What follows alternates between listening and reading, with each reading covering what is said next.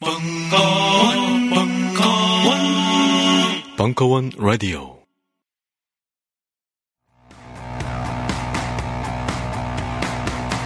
(2013년) 벙커원 북페스티벌 이것이 진짜 도서전이다. 제2회 인문사회과학 출판사들이 엄선한 책들의 향연 그리고 대한민국 대표 석학들의 2박 3일 릴레이 특강 강수돌, 김수행, 이정우, 김동춘, 오광남, 김희준, 정태원 사회, 경제, 역사, 철학, 과학, 종교. 각 분야의 대가들이 여러분을 만나러 옵니다. 청춘이 묻고 석학이 답하고 출판사가 북돋는. 이것이 진짜 도서전이다. 제2회. 2013년 10월 11일 금요일부터 13일 일요일까지. 자세한 내용은 벙커원 홈페이지를 참고하세요.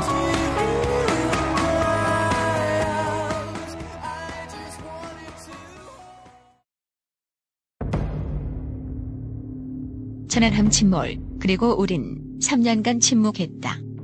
제14회 전주국제영화제 최고 화제작 천안함 프로젝트 보고 싶어도 보기 힘든 대국민 썰전 다큐 그래서 준비했습니다. 천안함 프로젝트 정기 상영회 10월 한 달간 매주 월요일 저녁 8시 벙커원에서 진행됩니다. 자세한 내용은 벙커원 홈페이지에서 확인하세요.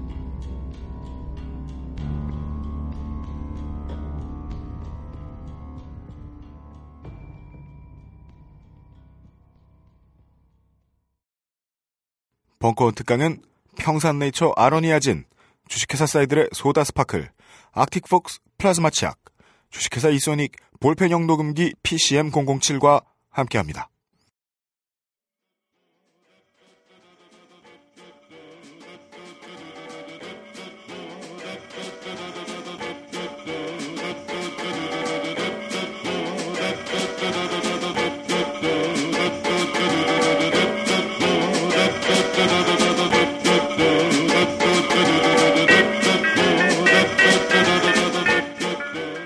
강신주의 다상담 출간 기념 북 콘서트 나도 상담 하고 싶다.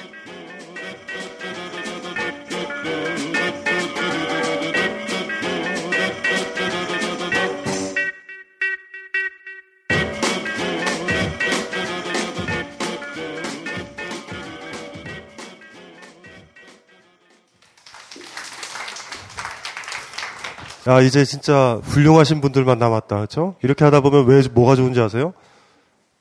사인을 적게 해도 돼요. 끝까지 해보는 거죠. 한 다섯 명 남을 때까지. 친절, 아, 아니에요. 사람 많을 때, 예, 소, 소수만 나오면 무서운 일이 벌어져요. 여기까지 오래 기다리셨죠? 자, 이분이 바로 문제의 그분이에요. 인생 자체를 상담만 하다가 사신 분. 그래서 저를 보면 제가 측은하기도 하고, 뭐, 그래서 그런 건데, 어, 뭐, 이렇게 쭉쭉 읽어보면 이렇죠. 작게는 그냥 친구들, 후배 이런 식이다가 점점 이게 확대되면서 남녀, 연령을 막론하고 직장 동료, 연령에 있으신 제 학창시절 선생님, 선생님마저도 본인한테 상담을 하는 그런 분이에요. 심지어 부모님들 또한 제가 가끔 상담자 비스무리한 역할을 하고 있더라고요. 자기도 모르게 그 역할로 이렇게 가는 거예요. 근데 사실 크게 상관은 없습니다. 어떻게 보면 나를 그만큼 편안하게 마치 강연장에 모인 모두가 박사님을 바라보는 느낌이랄까요? 그런 느낌으로 나를 봐주는구나. 그리고 내가 살아있구나. 요런 걸 느껴요. 근데 이번에, 아, 이제 조금 그만할 때가 되었다라고 생각했습니다.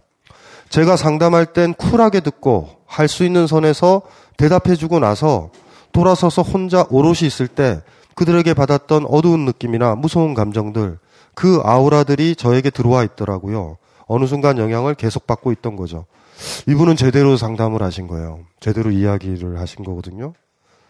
그 친구들 이야기를 하면서 상담은 많이 해주는데 하고 나서 어 내가 도움이 됐는 걸 유쾌한 하루였는 걸 뭐 보람찬 하루 일을 끝마치고서 이러면은 상담 안 된 거예요, 되게. 그래서 사실 여기서 상담 끝나고 갈 때 진짜 너덜너덜해진다라고 그랬잖아요. 그러니까 제대로 상담을 하신 거죠. 그래서 가끔은 정말 무기력해지고 원펀치에 넉다운 된 것처럼 굉장히 허무하게 한참을 누워있던 적도 있었던 것 같아요.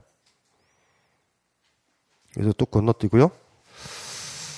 아, 그리고 이거죠. 그리고 아, 나도 뭔가 굉장히 내 이야기를 누군가에게 털어놓고 싶구나. 근데 느낌 알잖아요. 그런 이야기 할 수 있는 사람을 아직 못 만났어요. 그래서 느낌 와서 박사님께 엽줍는 거예요. 저도 박사님을 굉장히 좋아하는 애독자로서 혹은 애청자로서 박사님이 건강하시어 많은 사람들의 고민을 더 들어주시고 통쾌하게 찔러주셨으면 하는 바람에 걱정이 살짝 되기도 합니다. 분명 어느 정도 영향을 받으실 것이라고 생각하는데 그때마다 어떻게 하시는지 여쭤봅니다. 아유, 너무 고맙, 너무 고맙죠. 그, 이런 거는. 그래서 제가 누누이 얘기했죠. 힘들어요. 이게 굉장히 힘든 일이라서. 제가 참 순한 사람이거든요. 순하게 컸고, 순한 사람의 특징은 잠을 잘 자요. 그러니까 막 싸우다가 그래도 졸려서 자요. 그런 캐릭터 제일 좋은 캐릭터인데 옛날에 그랬었었는데, 책을 제가 한 20권 넘게 썼잖아요. 단행본을. 공조까지 포함하면 한 30여 권 되는데, 그 책이 10권 넘은 다음서부터 머리가 가행돼 있어요. 항상.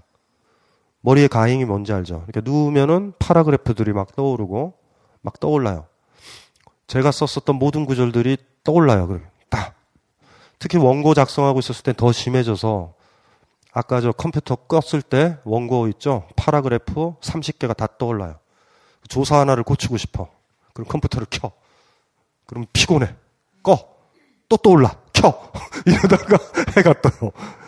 그래서 어제도 사실 잠을 잘 못 잤어요. 해 뜰 때, 해 뜰 때쯤 이제 자요. 그래서 자고 다 전화기 다 꺼놓죠. 막 전화 막 하니까. 저를 알고 있는 사람은 오전에 전화 안 하고요. 저를 잘 모르는 사람은 오전에 전화해요. 그러니까 오전 전화 안 받아도 된다라는 거예요. 항상 12시에서 1시 사이에 일어나거든요. 그때 일어나서 이제 입에다가 음식을 쑤셔 넣죠. 살아야 되니까. 사료. 그래서 절절하게 사료와 식사의 차이를 알아요.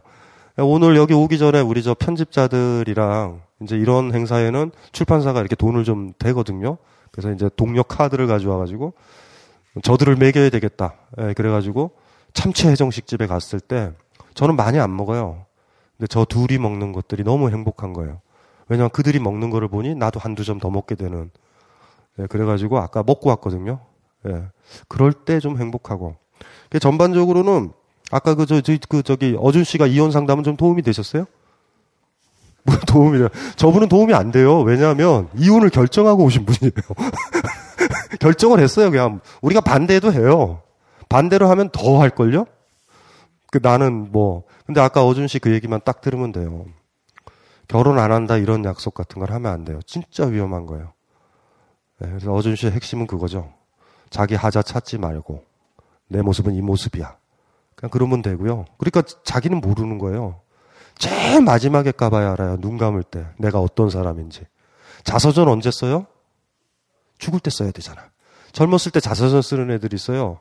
뭐 기성용 이런 애들이 당혹스러워. 그걸 어찌 감당하려고 그래요. 젊었을 때 자서전 쓰는 거 아니에요. 굉장히 위험하고 자기 삶이요. 20대 때 썼던 그 자서전 하나 때문에 억지로 맞춰지면서 불행해져요. 근데 내 삶이 어떻게 된다고? 왜 시나리오를 내 걸 왜, 왜 써? 그게 열려 있어서 매력적인 거죠. 나 혼자만 쓰는 게 아니라 다른 사람들도 쓰고요. 그 여행지도 같이 써주는 거예요. 그러니까 그걸 열어놔야 되거든요. 근데 이제 본인은 딱 닫아놓잖아요. 난 결혼 안 해. 이건 굉장히 위험하죠. 어준 씨가 딱 정확하게 그런 생각하시면 100% 결혼해요. 달랑. 그리고 그 다음엔 또 핑계를 또 대는 거죠. 진짜 근사한 남자를 만났어. 어준 씨가 말했던 바로 그 사람이야. 호텔을 놓쳤는데 나이트에 갔어. 근데 대개 그럴 경우에 다 나이트를 가요. 그러니까 맞는 것도 아니에요. 그러니까 그런 거. 그 어쨌든지 간에 어준 씨가 오늘 좋은 얘기 했어요. 예? 김호준의 이혼론. 그렇죠? 예. 그래서 진짜 이거 고마워요. 그냥 읽는 걸로. 근데 이제 이런 생각이 있죠. 이 젊었을 때 이혼한 것도 그래요. 이혼한 것도 뭐 다 그런데 그래서 어준 씨랑 이제 비슷한 경우가 저는 이렇게 재산이라는 거를 다 제가 나누거나 이러지는 않았어요.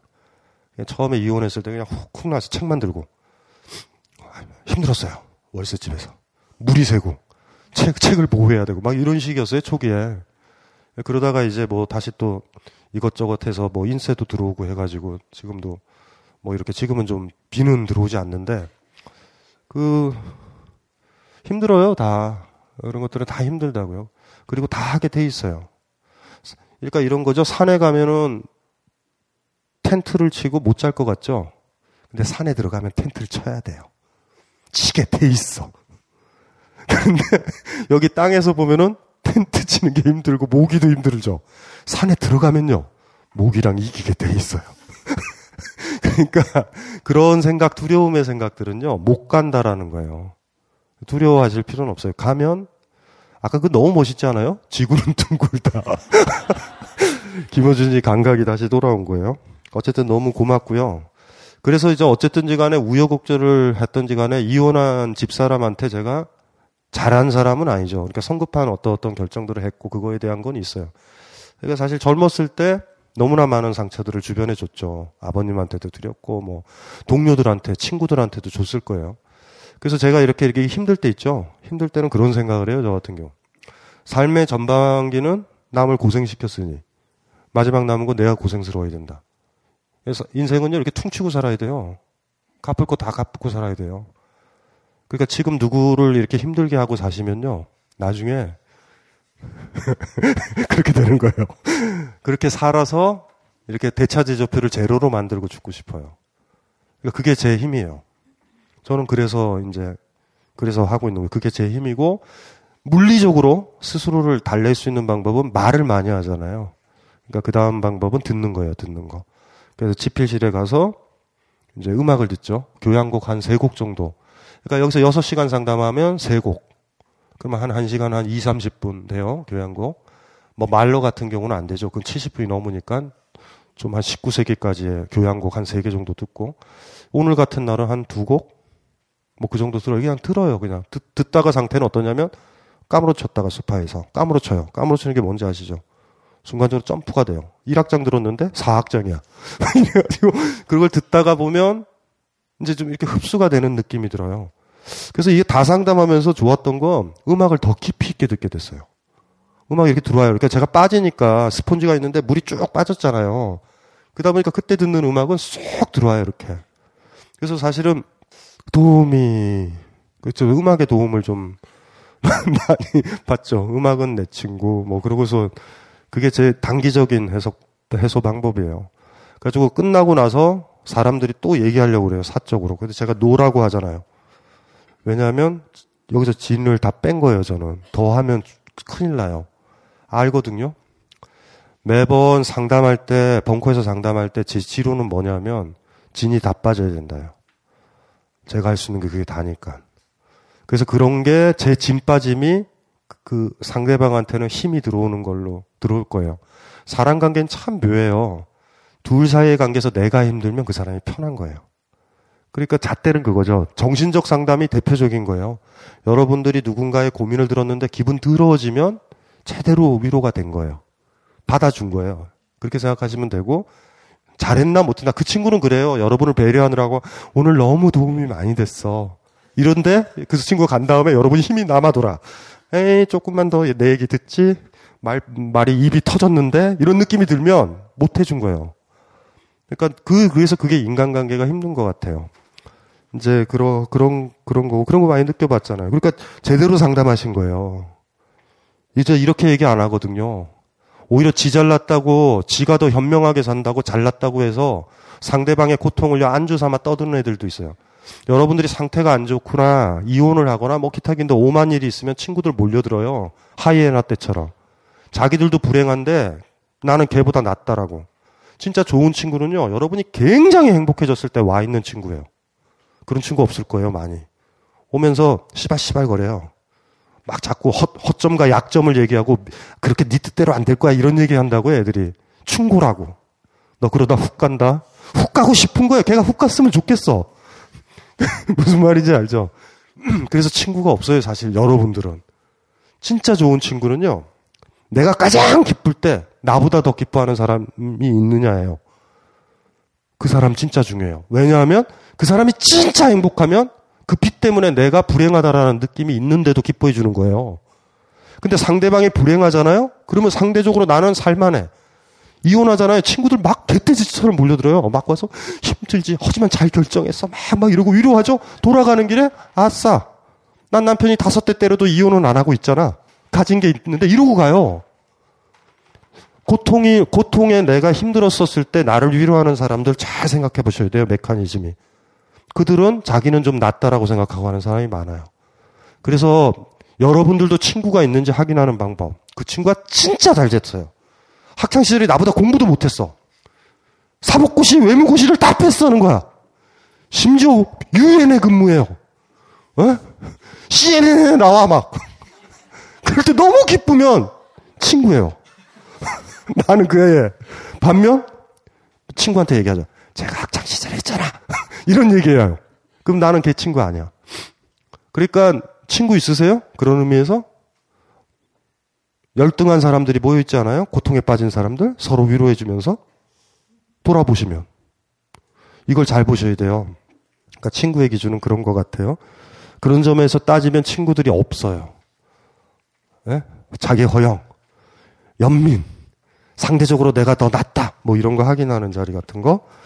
어, 제가 어, 상담을 하는 건 참 좋고 그리고 거기서 오는 어떤 허함에 있어서 어, 내가 느끼는 타격 때문에 그만해야겠다라는 생각도 있긴 했지만 한 가지 더 조금 생각해 봤던 게 어느 순간부터 아까 박사님 말씀하신 것처럼 내가 경험해 보고 내가 겪어봐야 그 사람에게 진짜 그 공감해주고 위로해줄 수 있잖아요. 근데 그걸 내가 하려고 하다 보니까 그 나 내가 겪어본 이상의 고민을 가지고 왔을 때 그 침묵을 하게 되더라고요. 그러니까 내가 해줄 수 있는 말도 없고 해줘도 그게 큰 위로가 되지 않으니까 그래서 그만하려고 했는데 그런 고민들을 계속 계속 해오면 저는 어떤 입장으로 어떻게 네. 그들에게 해야 될지. 그 저기 저 할머니 할아버지들이요 그 산에 올라가면은 석불에 기도하죠. 그 석불이 뭔 얘기를 해주던가요? 들어만 주면 되는 거예요. 들어만 주면 돼요. 그 들어주는 게 힘든 거야. 내가 왜 이걸 들어줘야 돼? 이게 이게 문제죠. 그러니까 본인이 뭔 대답을 해서 그 친구가 된 게 아니에요.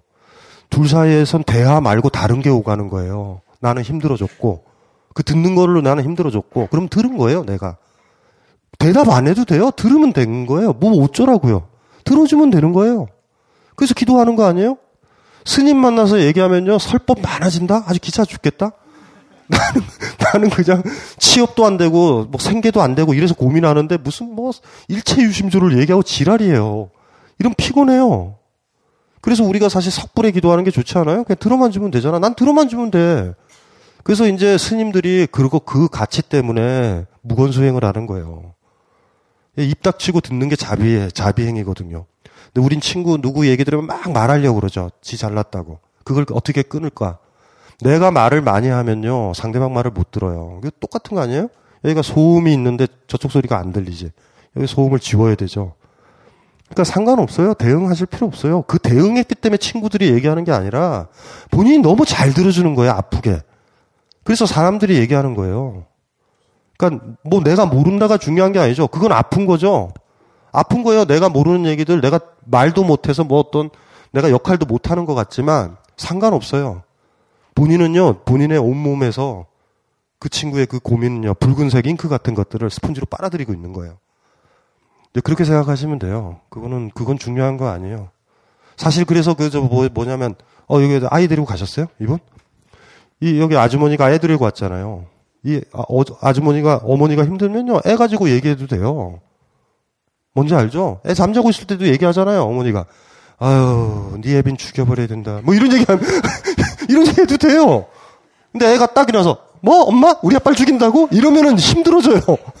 그러면 팍 쳐서, 자. 그래가지고, 재운 다음에 다시 또 얘기해야 되죠. 상관없어요. 꽃 보고도 얘기하지 않나요? 뭐 다 얘기해도 돼요. 그러니까 중요한 건 그런 것 같아요. 그러니까 들어주고 있는 거예요. 들어주고 있는 게 핵심이에요. 포인트예요. 그거가 중요한 거죠. 나머지는 중요한 건 아니에요. 대응을 못한다? 근데 힘드신 건 알아요. 본인의 역량은 그게 아닌데 막 용량이 흡수할 수 있는 게 스펀지가 1리터도 안 되는데 막 20리터가 들어올 때 그때는 힘들죠. 근데 어떻게 해요? 본인이 흡수가 되니까 얘기를 하는 거예요. 근데 돌아보면 직접 경험이라는 것도 자기가 멍 때리고 있으면 의미 없죠. 뭐 의미 없잖아요. 간접 경험이라는 것도 자각을 하고 있으면요. 그 경험이 돼요. 아프게 들어오면. 우리가 끝내 이게 리얼리티다라는 건 뭐죠? 내 감정이 움직이고요. 내가 동요가 있으면 리얼리티가 있는 거예요. 리얼리티의 기준은 진짜로 있느냐 없느냐는 아니에요. 영화 하나를 보고요. 내가 성장할 수 있고요. 고통이라는 걸 배울 수도 있죠. 제대로 만든 영화면. 근데 그 영화기 때문에 리얼리티가 없다. 안 그래요? 그러니까 멍청하고 살아가는데 우리가 봤을 때 너무 힘든 경우인데 해맑게 있는 애들 있죠. 얘들은 그게 동요가 안 되는 거예요. 우리 동네에서는 아버지가 개 패듯이 다 패요. 그럴 때는 그냥 일상으로 받아들인단 말이에요. 그러니까 그 사람이 어떤 조건이냐에 따라 리얼리티는 다르고 리얼리티의 기준은 내가 내 감정의 동요가 일어났느냐 일어나지 않는, 않았느냐예요.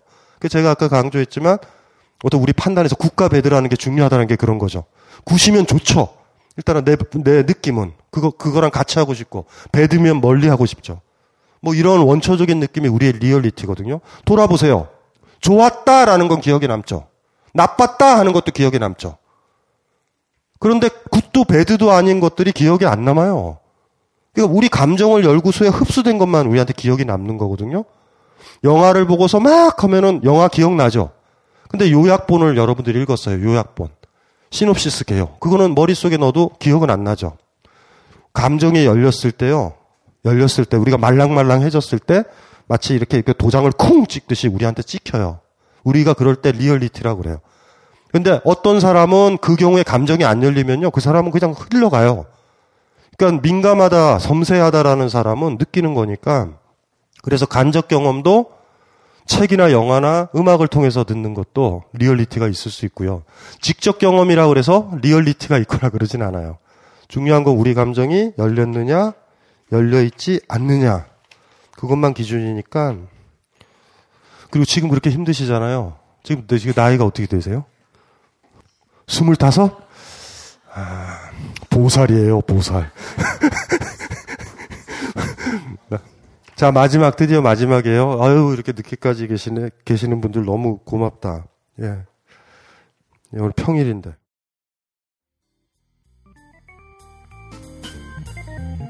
오늘 받자마자 한봉 희석해서 애인 주고 한봉 희석해서 제가 마셨는데 반 정도 마셨더니 속에서 불길이 올라오더라고요. 저는 눈치유 목적으로 구입했습니다. 보름간 시음한 결과 눈이 상당히 좋아진 듯합니다. 몸 안에 정화 작용이 일어난다는 느낌 그리고 자율신경계가 강화된다는 느낌을 받습니다. 숙취가 없어졌습니다. 그리고 아침마다 화장실 사용 시간이 훨씬 짧아졌습니다. 한 방에 쏙 이라는 느낌? 이상은 평산네이처 아로니아진에 대한 딴지일보 회원분들의 후기였습니다. 평산네이처 아로니아 진 40% 특별 할인 오직 딴지 마켓에서만 독점으로 진행됩니다. 딴지 마켓에서 가장 많이 팔린 초대박 히트 상품 최강의 가성비 나노 금칠 소리 초강력 효능의 플라즈마 치약과 함께 돌아왔습니다. 그냥 치약이 아닙니다. 시린이와 잇몸 질환에 탁월한 효능이 있는 나노 플라즈마 치약을 이번에도 역시 오직 딴지 마켓에서만 은하계 최저가로 판매합니다. 그냥 은하계 최저가가 아닙니다. 판매가 대비 무려 75% 할인된 초특급 가격대로 상품. 거기다 무료 배송까지. 으아! 마치 야동과도 같은 충격적 가격 노출을 딴지 마켓에서 지금 바로 확인하세요.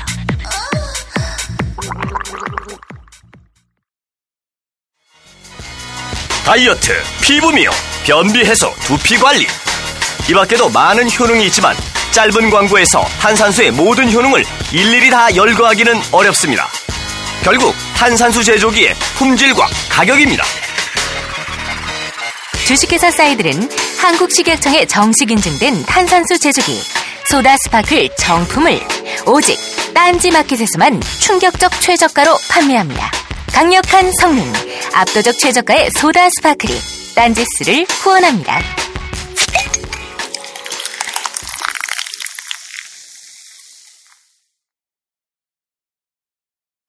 딴지마켓의 은하계 최저가 시리즈 제5탄 주식회사 이소닉의 PCM007 4기가 내장 볼펜형 녹음기 정품이 마침내 딴지마켓에 입점했습니다. SBS 신사의 품격. 청담동 앨리스의 주인공들이 인생을 기록하던 바로 그 아이템. 딴지일보 죽지 않는 돌고래 기자가 즐겨 사용했던 바로 그 잠입 취재 장비. 최첨단 리니어 PCM 원음 무손실 녹음 방식을 적용한 최상의 선명 음질. 소리가 들릴 때만 녹음할 수 있는 초정밀 감지 기능과 4GB USB 메모리 기능, MP3 재생 기능까지 이 모든 기능이 탑재된 볼펜형 녹음기를 압도적 최저가에 딴지마켓에서 만나보실 수 있습니다. 생활의 기록이 필요할 때, 소리의 블랙박스가 필요할 때, 녹음기 전문기업 주식회사 이선익의 PCM007 볼펜형 녹음기를 추천합니다. 안녕하세요. 어, 다상담 1, 2에 대한 질문이 있습니다. 아까 얘기했던 김X철 씨. 가셨나요? 팟캐스트로만 들으시겠다. 제 소개는 생략하고 책을 읽고 다소 충격을 받아 메일을 보내게 되었습니다. 강신주 작가님의 책 철학이 필요한 시간을 읽고 철학이라는 것에 대해 궁금증이 많이 생겼고 저 자신에 대해서도 생각해보는 시간이 부쩍 늘었는데요. 이번 다상담 1, 2라는 책이 출판되었다고 했을 때 강신주 작가님의 상담이라면 믿고 보는 거지 하고 아무런 조건 없이 그냥 구매했습니다. 팟캐스트나 벙커에서 강연하고 계신다는 사실은 몰랐습니다. 책 보고 알았습니다. 그런데 책을 읽고 다 읽고 나니 서두에서 말씀하신 것처럼 매우 강한 어조와 말 그대로 돌직구 때문에 어안이 좀 벙벙한 상태입니다. 책의 내용, 핵심 내용은 잔인해져라. 이기적이 되어라. 쫄지 말고 뻔뻔해져라. 라고 생각합니다. 적어도 저에게는 필요한 내용이라 이런 내용들 위주로 받아들인 것 같습니다. 문제는 중도인데요. 디오게네스가 사람들 많은 곳에서 자위를, 자위를 했다, 했다고 자유롭기 위해 그걸 따라할 수 없듯이 본인이 속한 곳에서 극단적으로 이기적이 되거나 욕을 먹어서 왕따가 되어도 된다고 생각하고 살아가기 어렵다는 가정이 필요할 것 같습니다. 작가님은 진정 말씀하셨던 극단적인 이기심과 뻔뻔함을 충고해 주신 건지 아니면 그 중에서 정말 필요한 부분만 받아들이고 중도를 지키라는 건지가 궁금합니다. 저의 경우 기존에 너무 배려라는 것을 안고 살아 남들에게 착하게만 보이려 했던 것, 남들의 평가에 일희일비했던 점들을 버리고 나 자신의 중심을 잡고 살려고 하는 연습을 작가님의 책 덕분에 시작하게 되었습니다. 하지만 동시에 기존 사람들과의 관계에서 느껴왔던 행복, 지금 소속된 곳에서 일하면서 느꼈던 행복, 이런 것들을 깨고 싶지 않아 최소한의 이타성, 최소한의 쪼름은 여전히 안고 있는 것 같습니다. 물론 앞으로 제가 생각하고 고민하고 결론을 내려야 할 문제이고 어떻게 보면 시덥지 않은 문제일 수도 있겠지만 이기심과 뻔뻔함, 잔인함 그 정도를 어디까지 맞춰야 할지에 대한 참고할 만한 조언이 있으시다면 말씀해 주시면 감사하겠습니다. 그래요.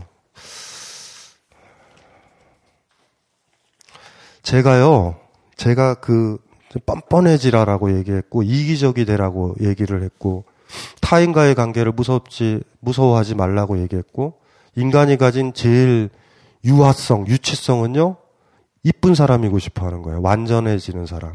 이쁜 사람이에요. 이쁜 사람. 난 이쁜 사람이에요. 사실 제일 불행하게 사는, 그러면 이쁜 사람이라는 거, 이쁘다라는 건 타인이 평가하는 거잖아요.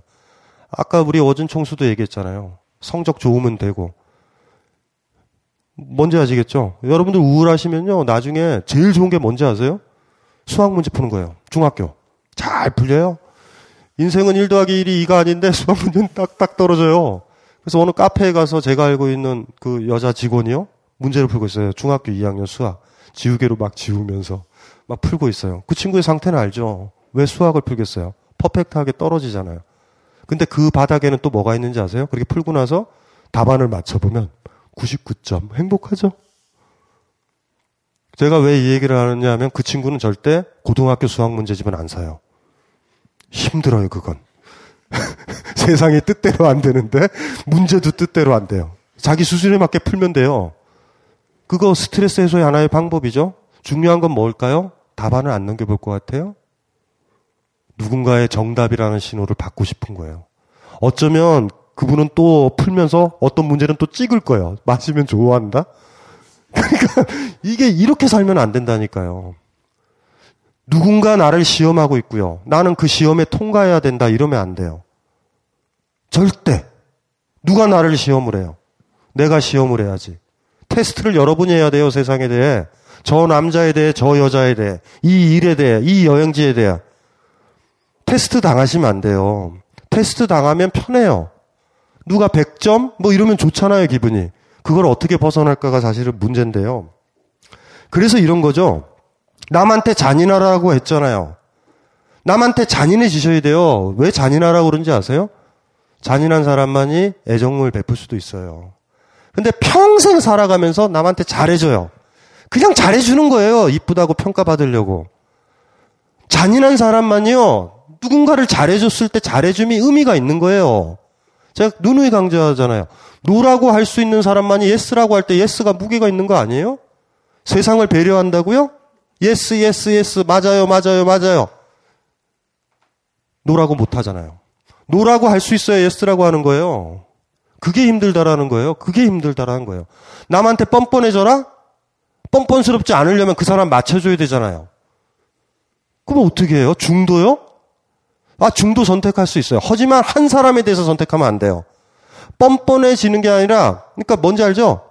나와 무관한 사람들한테 하는 거와 한 사람에 대해서 당당하거나 그 사람에 대해서 그 사람 눈치를 보고 나는 하면 안 돼요. 그 사람에 대해서는 둘 중에 하나예요. 눈치를 봐서 대충 가면을 써주거나 정직하거나 둘 중에 하나예요. 그러면 돼요. 그러니까 약한 사람은 제가 그 처음에 얘기했잖아요. 정, 내가 당당하게 내 속내를 보여줄 사람들이 정해지면 거기는 해야 돼요, 그냥. 위대한 사람은 다 당당해요. 이 세상에 다 솔직해요. 거짓말 안 해요. 날 죽여도 돼요. 디오게네스가 왜 자위를 했어요? 집에서 자위하죠? 어, 깜짝 놀라서 한다 그랬어요. 집에서 자위를 하면 여기도 해야 되죠? 왜 여기서는 안 해요? 다른 사람 눈치 보잖아요. 디오게네스가 뭐 보여주는 건지 아세요? 난 집에 있거나 바깥에 있거나 똑같아요. 이게 굉장히 힘든 거예요. 이게 왜 힘든지 알죠? 친구들끼리 모여서 박근혜 막 욕할 수 있죠. 박근혜 앞에서 할 수 있느냐의 문제예요. 이건 다른 문제예요. 당당함이라는 거. 이게 힘든 거예요. 이 당당함이. 집에서 하던 걸 바깥에서도 할 수 있어야 되거든요. 이러면 퍼펙트해요, 인간이. 근데 우리는 안 그렇잖아요. 어떤 주어진 공간에서 당, 당당한데 다른 공간에서는 약해지죠. 이게 일반 사람이에요. 근데 진짜 문제는 뭔지 아세요? 집에서도 쫄아 있다? 집에서도 옷을 안 벗어요. 집을 또 심지어 청소를 한다? 아무도 없는데? 결벽증에 걸린 애들 있죠? 집, 집 오면 더 싫어해, 애들이. 내가 들어가서 어지러워질까봐. 집이 중요한 거예요. 깨끗하게 있어야 돼. 여러분도 그런 사람 있을 거예요. 집 나올 때 마치 그 조심해서 청소하고 나오고 들어가는 게 무섭지 않아요? 오늘 청소해놨는데? 내가 들어가면 털이 떨어질 것 같고 뭐 오만 것들이 떨어질 것 같고 혼자 사시는 분은 알죠? 사람 몸에 왜 이렇게 털이 많이 떨어져요?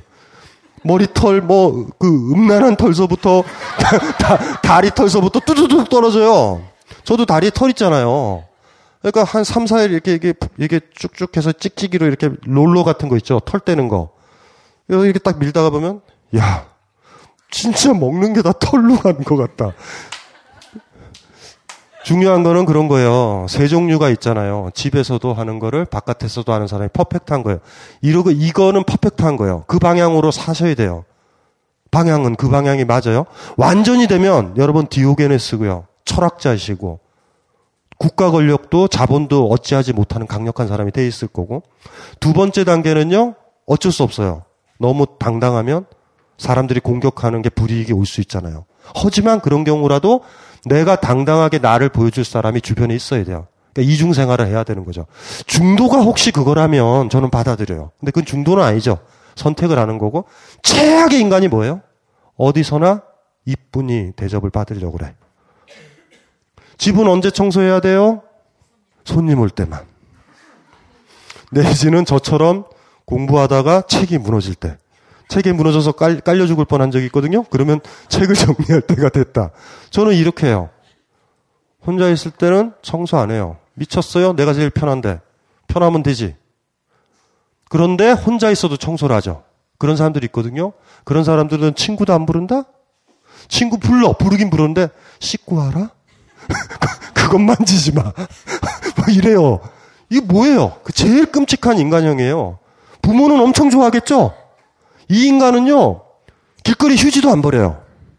여러분들 질문해 볼게요. 밤이 됐는데 횡단보도가 있어요. 예, 횡단보도가 빨간불이야. 건너면 안 돼. 근데 저쪽에 건너가야 돼. 차는 안 지나가. 어떡하세요? 건너야 돼요. 건너야 돼요. 기다린다? 훌륭한 사람이죠. 훌륭한 게 아니라 누가 누가 좋아할까? 다른 사람이 좋아요. 경찰 뭐 이런 사람. 우리가요 도로를 막 건넜으면 좋겠어요. 그럼 차들이 속도를 못 내요. 사람들이 언제 튀어나올지 모르는 거야. 이, 이 횡단보도 때문에 사고가 많이 나요. 횡단보도가 없으면요. 인도 같은 데 가보셨죠? 인도에 교통사고 날 것 같아요? 차가 속도도 못 내요. 사람들이 더 많아, 도로에. 횡단보도만 없으면 돼요. 우리가 막 이렇게 기다리고 있다가 차만 지나가면 확 가는 거예요. 속도 못 내. 누구를 위한 횡단보도 같아요? 차를 위한 횡단보도예요. 우리를 위한 횡단보도 아니에요. 우리를 보호한다고요? 차를 보호하는 거예요. 그러니까 우리가 이런 속에 산단 말이에요. 법규를 왜 지켜요? 미쳤어요?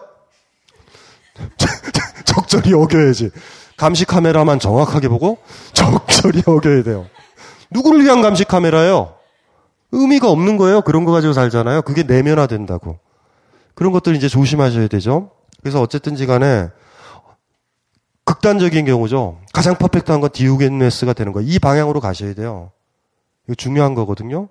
굉장히 굉장히 중요한 가치예요. 그렇죠?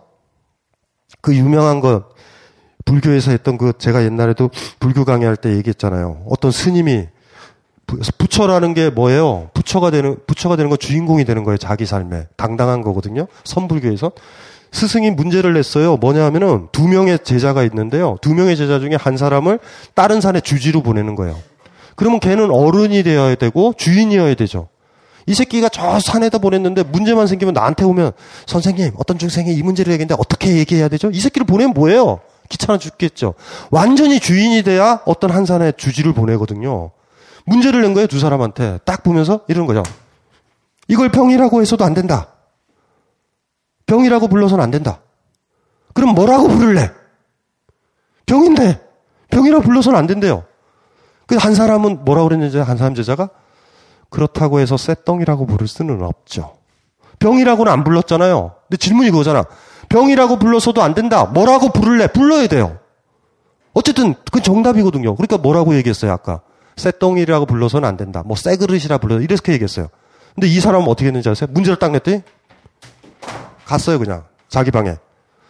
시험을 안 보는 사람은요, 어른이에요.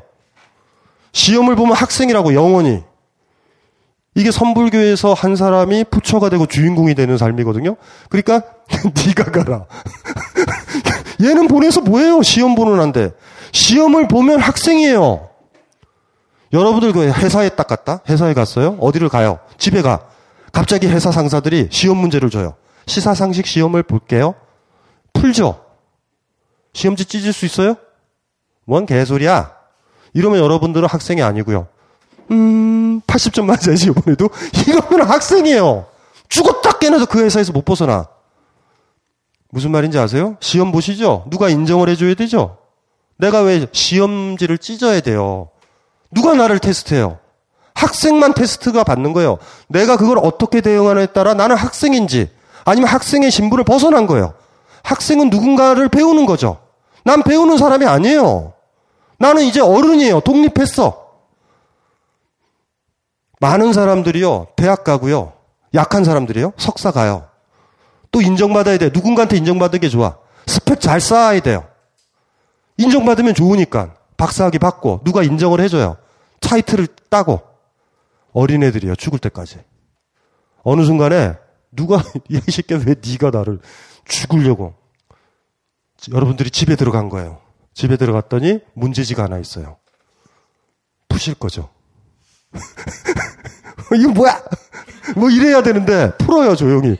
음 그래도 푸는 게 낫지 않을까? 뭐 무슨 뜻의 시험지는 모르지만 오늘 시험 보고 싶다라는 생각도 들어요. 제가 이렇게 해서 유인물을 주고서 다 상담은 몇개 챕터인가요? 뭐 이런 거 주면 여러분들 푼다? 출판사에서 선문지 조사할 때 이런 거 있죠. 여러분들 그 풀죠. 정성 들여. 아, 남루하다. 그냥 찢어버려야 돼요. 학생이, 학생이에요. 졸업하셨죠? 졸업하셨나요? 누군가의 말을 듣고 누군가의 모범 답안을 외워서 답안을 썼었던 그들이 원하는 답안을 찾았던 그거에서 벗어나셨나요? 아직도 찾고 있나요? 그래서 혹여 강신주라는 사람한테 와서 그 모범 답안을 또 찾으시는 거예요. 심각한 문제라고요. 그거 자체가. 다 상담 개소리 하고 있네. 이거 얼마나 좋아요. 이게 딜레마의 딜레마. 이렇게 얘기하면 책이 안 팔려요. 근데 궁극적으로는 이런 데 안 와야 돼요. 이렇게 밤늦게 여기 와서 뭐예요. 여기 있으신 분들은 갈 데가 굳이 없어서 여기 계시면 괜찮아요. 이번 기회에 여기 좀 있어야 되겠다. 뭐 돈도 안 내고 뭐 괜찮다. 이러면 돼요. 그래서 방금 제가 어느 불교 얘기를 해드렸잖아요. 그쵸? 정답은 정답이었잖아요. 그 사람도. 물병이라고 불러서는 안 된다. 그럼 뭘로 부를래? 뭐, 뭐, 새 그릇이요. 이러면 물병이라고 얘기는 안 했고, 뭘로 부를래? 대답도 됐잖아요. 푼 거 같죠? 한 사람은 그걸 발로 차고 가버리는데 자기 방으로? 그래 본 적 있어요? 선생님한테? 무슨 개소리예요? 하고 나온 적 있어요? 어머님한테 그래 본 적 있어요? 아버님한테? 해본 적 있어요? 안 하죠. 그러니 우리는 대부분 누군가의 말을 듣고 있는 거예요. 알게 모르게. 아주 쿨하게 발로 차야 돼요. 내일 어머님이 밥을 해주시면 상을 엎어보세요. 못 먹겠어. 한 번만 해보세요. 여러분 생각이라, 맞아. 그러면은 부모님이 나를 인정, 인정해주지 않아요. 맞아요. 그것도 감당하는 거예요. 그리고 부모님의 수준이 떨어지는 거예요. 왜 때리겠어요? 너는 내 품에서 떠나면 안 돼, 아직은요.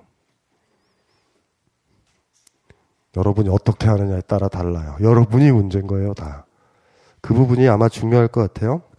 입으로 이제 가두기인 거예요. 이제 책을 보고 철학이 필요한 시간을 읽고 뭔가 철학의 고상함을 느꼈다가 다상담을 보고 충격에 빠지신 거예요. 충격에 빠지셨는데 사실 다상담을 다 보신 분들이 철학이 필요한 시간을 읽으면 철학이 필요한 시간에 다상담이 있다라는 거 알아요. 여기는 거품을 뺀 거예요. 뼈다귀에다가 뼈다귀만 보여준 거예요, 다상담은. 근데 철학이 필요한 시간은 뼈다귀에 이렇게 옷을 입힌 거예요. 그러니까 이걸 충격을 받았던 건 철학이 필요한 시간을 못 읽은 거예요. 김수영을 위하여서부터 제가 썼던 모든 책들은 똑같아요. 근데 다상담이란 이 책은 가장 노골적으로 얘기한 것 뿐이에요. 뼈다귀만. 그러니까 사실은 딱 보면서, 어, 선생님 왜 이렇게 글이 변하셨어요? 뭘 변해, 변하기는. 이제 드디어 커밍아웃을 좀 했는데. 이제, 이제 다음 책이 이제 민음사에서 감정 수업이라고 우리 인간이 가진 48가지의 감정에 대해서 10월 말에 나오거든요. 그때 되면 다시 이제 또 화장을 짓게 하는 거죠. 도스토예프스키와 푸시킨을 얘기하고 톨스토이를 얘기하면서 그렇죠? 예? 버지니아 울프의 그 여린 여린 여린 감성을 노래하는 그걸 쓰는데 그 안에도의 정신도 똑같아요. 아, 마찬가지라고요. 그래서 이분은 그래요. 뭐 질문을 저한테 하셨지만 중도라는 것이 한 사람에 대해 정직하기도 하고 당당하기도 하고 비굴하기도 하는 것 왔다 갔다는 아니에요. 일반 사람이라고 그러면 나, 내가 당당하기로 한 사람한테 당당하고, 아, 저 사람은 내가 당당하면 내가 상처를 받아. 그러니 계속 가면을 써야 돼요. 그럴 때 가면은 벗지 마세요. 가면을 쓴다라는 거에 비, 비, 비장함이 뭔지 아세요? 가면을 쓰는 게? 가면을 쓴다라는 거는요, 존경하는 척 하는 건데 존경은 안 하는 거예요. 가면을 쓴다라는 게 그래서 어떤 경우에는 매력적이란 말이에요. 엿먹이는 거예요. 존경해요. 이런데 존경은 안 해. 근데 진짜 위험한 건 진짜 존경해 버리는 데 있어요. 이러면은 이러면은 구원의 여지가 없어요, 그건.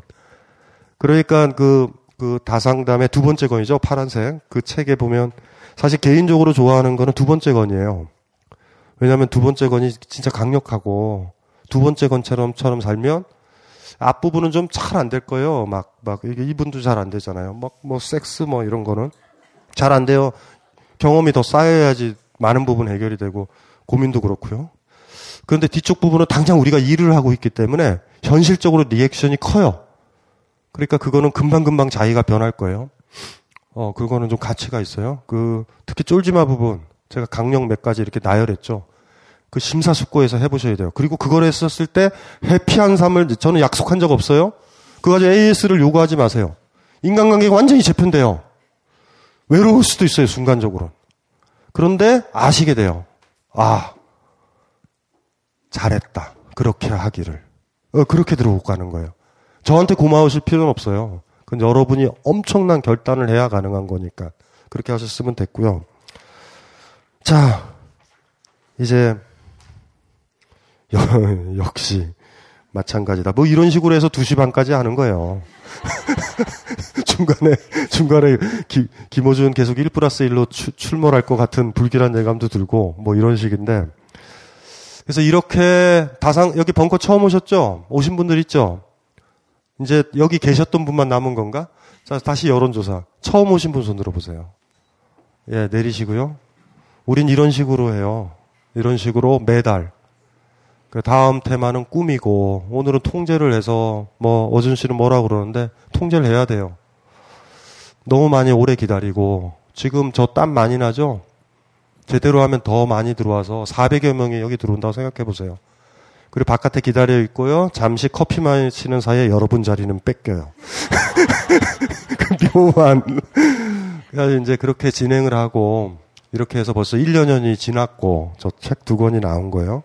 지금 보면 사적인 건이랑 공적인 건이 나와서, 다음에 건은 아마 좀 두툼하게, 그 두 가지에 기묘하게 오버랩 되는 영역. 책으로는 뭐, 한 권 정도 두툼한 책 정도? 그건 한, 한 500페이지 이상 될 거예요. 그 정도면 아마 2013년 우리 이웃들이나 여러분 자신이 고민했었던 것, 그것들이 어디에 있는지, 저랑 다른 대답을 해도 되고요. 다르게 조언해도 돼요. 진짜 중요한 건 지금 그렇게 고민하고 있다라는 것. 그리고 저 책이 나왔을 때 다른 사람들한테 도움이 됐다 하면 나만 그 고민을 하고 있지 않구나라는 그 느낌은 상당히 자살을 막아요. 그러니까 우리가 항상 스스로의 존재를 없앨 때는 나만 나만 없어지면 되는 거 아닌가? 이런 느낌일 때. 우리 자살 자살료 세죠. 오늘 어제도 그제도 신문 막 났잖아요. 굉장히 많이 죽거든요. 근데 그 사람들이 죽는 사람들의 공통점이 뭔지 아세요? 나만이에요. 나만. 그 나만이 한두 명 모이니 하루에 수십 명씩 죽는 거예요. 자살하는 것 같아. 그래서 어떤 경우든지 간에요. 이 다상담을 이용을 안 해도 되고 팟캐스트를 안 들어도 되고 책을 안 봐도 되는데 누군가한테 내 고민을 토로할 수 있는 사람이 있어야 돼요. 그건 굉장히 소중한 거고요. 그게 없다면 반드시 찾아야 돼요. 그걸 안 찾으면요. 가면 갈수록 외로워지실 거예요. 만약에 그렇게 얘기할 수 있는 사람이 사랑하는 사람이었으면 좋겠어요. 그러면 여러분들은 진짜 행복해질 거예요. 아무리 힘들어도 살만한 힘은 거기서 생기는 거죠. 섹스가 아니고요. 다른 식으로 섹스는 해소해도 돼요. 뭐 여러 가지 방법들이 많잖아요. 그거는 뭐 진짜 중요한 건 내 얘기를 들어줄 수 있는 사람. 거꾸로 내가 기꺼이 그 사람 얘기를 들어줘야지 하는 그 사람. 그 사람이 나한테 있느냐라는 거. 그게 이제 여러분들한테 진짜 소중한 거예요. 해결책을 원하는 게 아니라 내가 해결하는데 이, 이, 이 해결의 갈등에서 이 스트레스를 조금이라도 덜어줄 수 있는 사람이 내 주변에 있는가, 없는가가 기준이에요. 그런 사람들을 구했으면 좋겠다라는 그 느낌이 들고요. 자, 고생들 하셨어요? 끝까지 있으시느라고.